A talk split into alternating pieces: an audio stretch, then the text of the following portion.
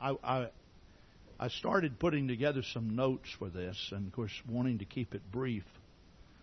Uh, you know, I, I, I would sit and think for a long time, and I'd want to go off on so many different things because when when we look at the principal ingredient of prayer and praise, which is thanksgiving, and how successful it makes our life, just those two areas, we look at so many other areas of our life. You ever seen a, a person with an outstanding personality that was not a very grateful person? You know, just they just go hand in hand. They're always just, you know, praising people, thanking people, always thankful for everything. You see people that have impeccable character. Have you ever seen a person that you would consider to have impeccable character that was not a real grateful person. Isn't that something?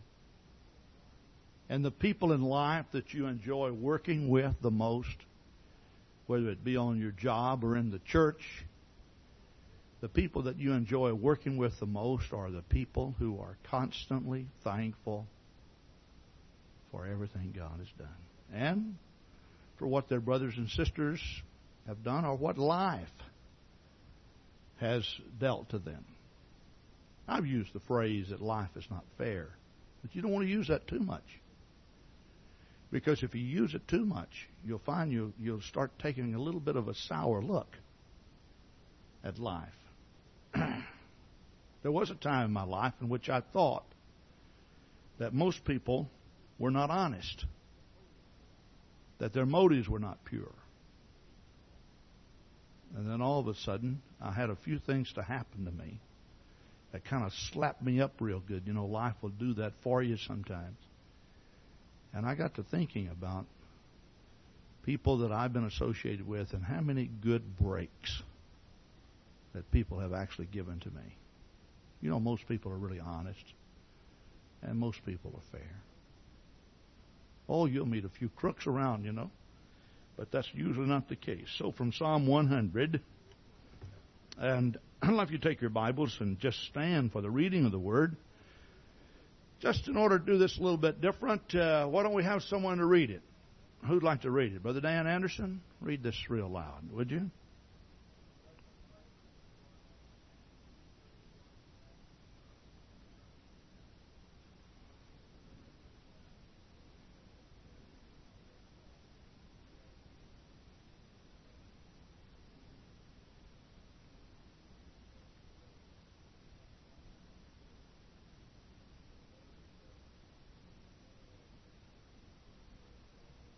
Praise God. Isn't that beautiful? You may be seated. We sing the chorus, Make a Joyful Noise unto the Lord. I like that chorus. And I've thought so many times about uh, worship. Worship is something that is not, uh, what should I say? Yeah, when, when we look at worship in the Bible, we do not find that, that worship is, is altogether by command. In other words, there there, there are not a lot of scriptures that, that we consider to be doctrinal scriptures, but scriptures that, that encourage, uh, scriptures that, that serve as examples. Uh, uh, for this reason, when you look at worship, the kind of worship that we uh, participate in uh, here at Calvary Gospel Church and throughout our United Pentecostal Church is not worship that was taken solely from the New Testament. A lot of people like to go to Acts, the second chapter, and they say, well, this is, a, this is the, the formation, the birth of our church. This is where we get our worship from. That's not true. It goes all the way back, all the way back to the very beginning of time. Worship is something that, that was spontaneous, something that people did because they were emotionally involved. Uh, no particular mandate, no particular doctrine. They just worship the Lord. They made, you know, some people come and say, well, church is too loud. And I'm sure that even some of you have thought that at times. Well, you can turn the PA up too loud, you know. I know that. Listen to this. Make a joyful noise in the Lord, all your earth. Make a loud noise and rejoice and sing praises. Make a loud noise. Have you ever thought about just getting loud just for the sake of doing it like the Scripture says? know, just just kind of let your hair down and just get loud. Nothing wrong with that, is there? Now, some of you do that all the time. Some of you do that occasionally. Some of you think about doing it, but you never do. But I will assure you that when we look in the Scripture, that you will find, regardless of of, of what you are dealing with in the area of, of, of praise or worship, if you are dealing with individuals who have been scrutinized by God and put under the judgments of the Lord and humiliated, you'll find that the meaningful times of worship always had a time of thanksgiving in them. They reflected back.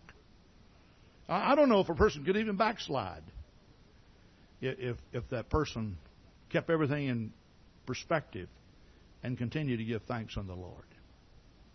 Usually you kind of get down on God and down on life and down on your luck. You know, you you hear this statement. I made this so many times. Well, you, you know me. You know it's. It, it was something this morning. I got in the car, and I was driving someplace, and the radio was just on. You know, it's just you just turn the radio on. You know, on. You kill the car, and you get back in. It's it's on. Well, amazing thing.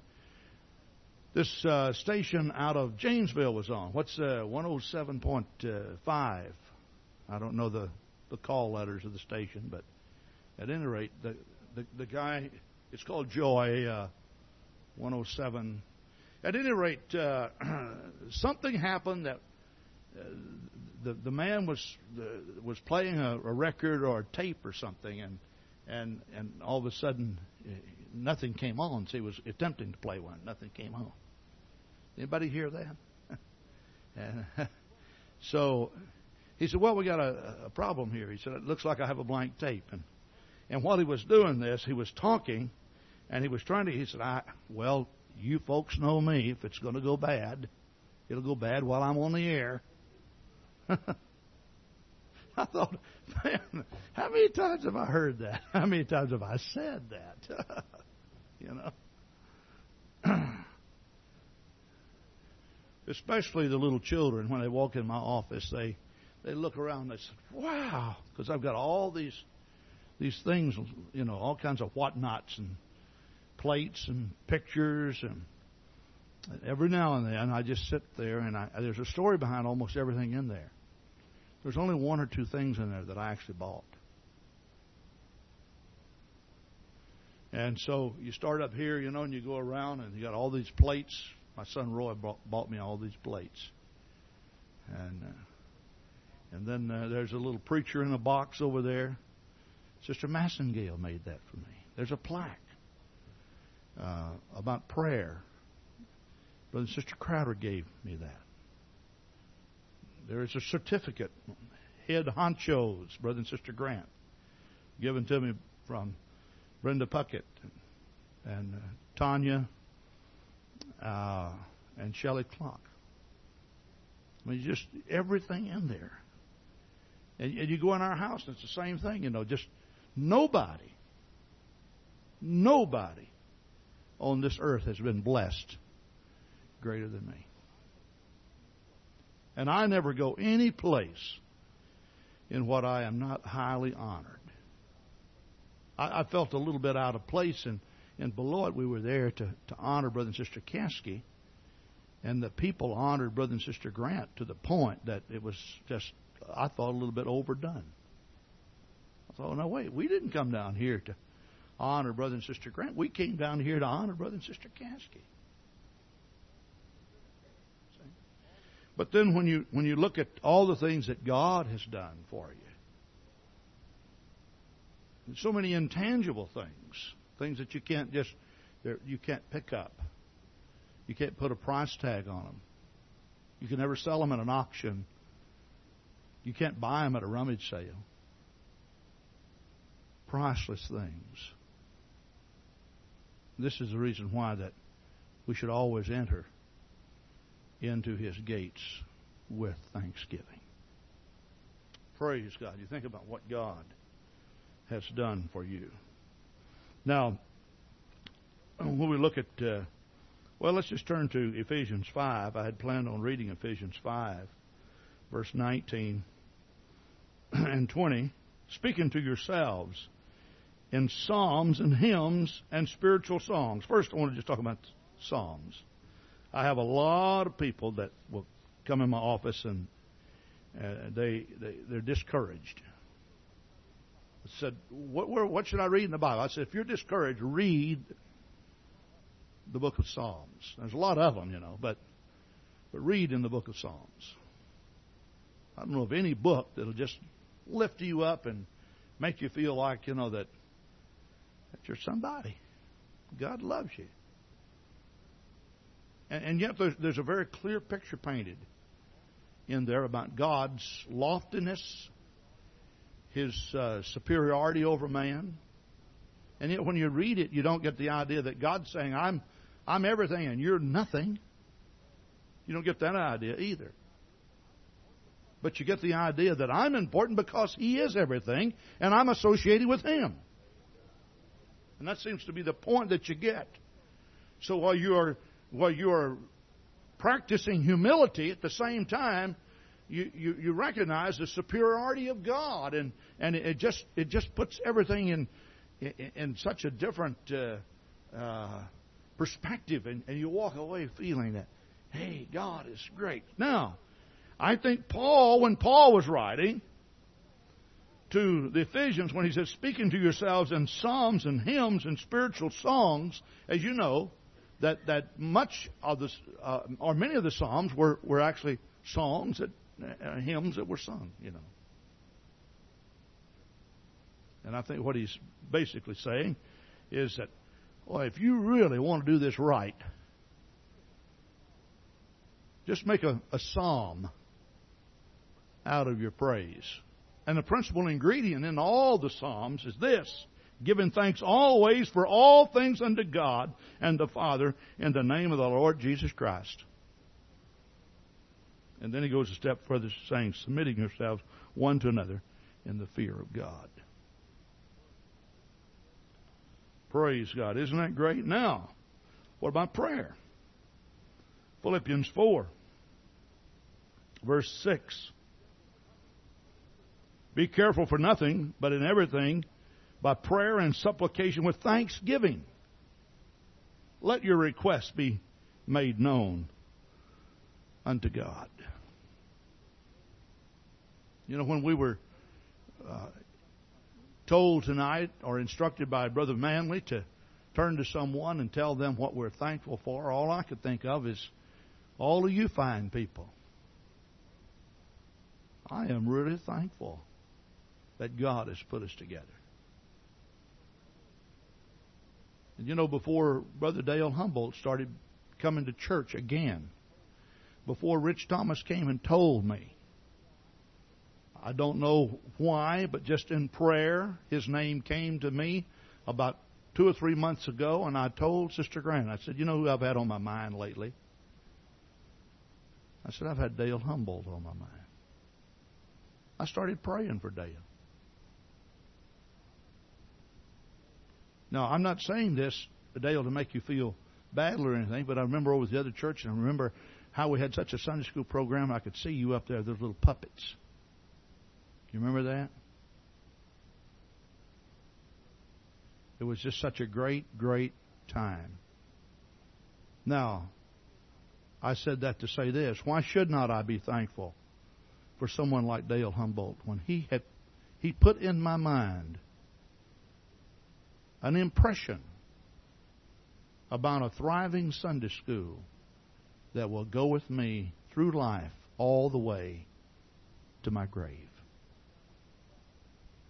And every time I think about Sunday school and bus ministry and growth, I think of that little puppet stage and those hand puppets that he and his wife made. You know, you folks have been so great to us. I love you dearly. And I feel totally out of place being the pastor of this church. I really mean that. And you know, last year our class had its 35th reunion. This year, I just got a letter this past week on December the 2nd on Saturday. They're having another annual get together because it, it was stated that they just had such a great time. And then, uh, along with the letter, there was a little bit of a sad note. One of the girls we went to school with, whose father happened to be the mayor at the time that Sister Grant and I were married. And in fact, when I was in high school, she had passed away with cancer. It was just the day before I received the, of the writing of the letter.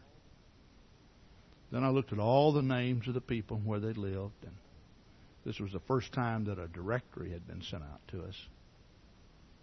And then when it came down to my name, it said Reverend John Grant. And I looked quickly down through there, and there's no other reverends there. One doctor. I thought, now who would have ever guessed that someone as rough as a East Texas pine knot, rough as a corn cob, would have ever turned out to be a preacher. I'll guarantee you that there's a whole lot of people that I went to school with that are still amazed. I'll guarantee you they are. Listen, I was everything but godly. just one, you know, one thing I like. I, I, I enjoyed boxing. You know, we, we, and we, if we got in a disagreement, our coach always made us box it out. And I purposefully, when I went into the tenth grade over our new high school, I purposefully picked fights with seniors just to show most of the guys and the gals in the senior class that I could whip most of the seniors. Now, isn't that terrible? That is terrible. I can't. I, I, I cannot believe. You know, God has been so good to me. After breaking my leg in a football accident, I was told by the doctors that I, I would have very severe arthritis and may not be able to walk on that foot after I'm 20 years of age. Probably will play out. Well, it almost has.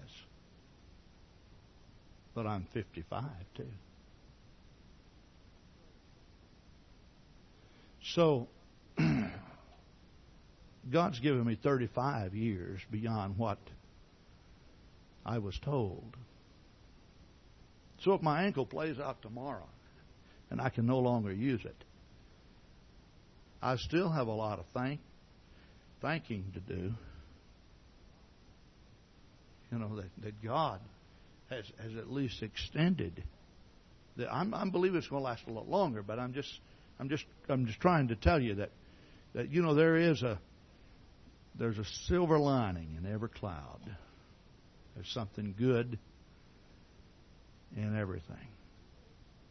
And you know, the uniqueness about Christianity is that it is the only religion in the world that teaches from every bad thing can. Now, I didn't say it does, but can come something good. Joseph told his brethren, You meant it for bad, but God took it for good. And the impeccable character of Joseph is so displayed throughout his life. But there's one thing he constantly did, regardless of where what circumstance he was in, he always gave thanks to God. Always. Acts sixteen twenty five, Paul and Silas were in Philippi in the jail. And at midnight, you know what they did? They were crying. They were trying to make their one phone call to their lawyer they were trying to.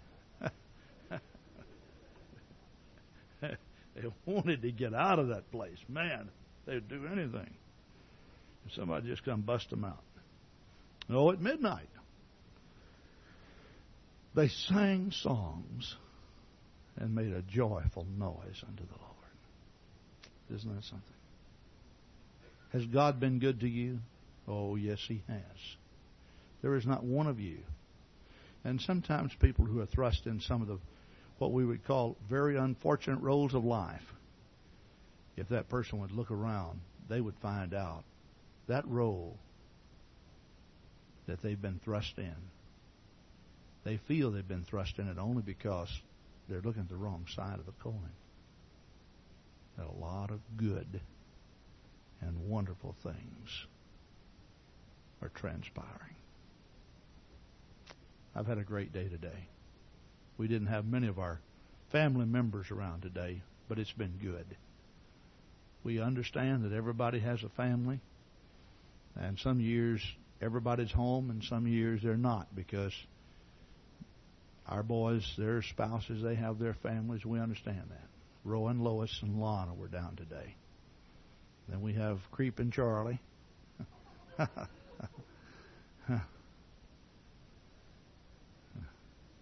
Leaping Leona. Uh-huh. I don't know if you I don't know if you call our our house or not. I told Sister Grant, please, whatever you do, get that message off of this machine. and just about time I, I tell her that, then somebody will call and they'll laugh and they say, "Hey, you just made my day." well, at least uh, I don't have to hear it because I don't call there much when when I'm not at home. Praise God. I'd like you to stand at this time. Isn't God good? Praise God. Sister Grant, would you come back and we're going to sing that. Isn't God good? Isn't God good? Oh, hallelujah. Praise God. Do you love Him? Let's lift our hands together and thank Him. Oh, praise God. Yes, Lord. Yes, Lord. Yes, Lord. Yes, Lord. Oh, hallelujah. Isn't God good to give us so many blessings undeserving? That's what we are. We ought to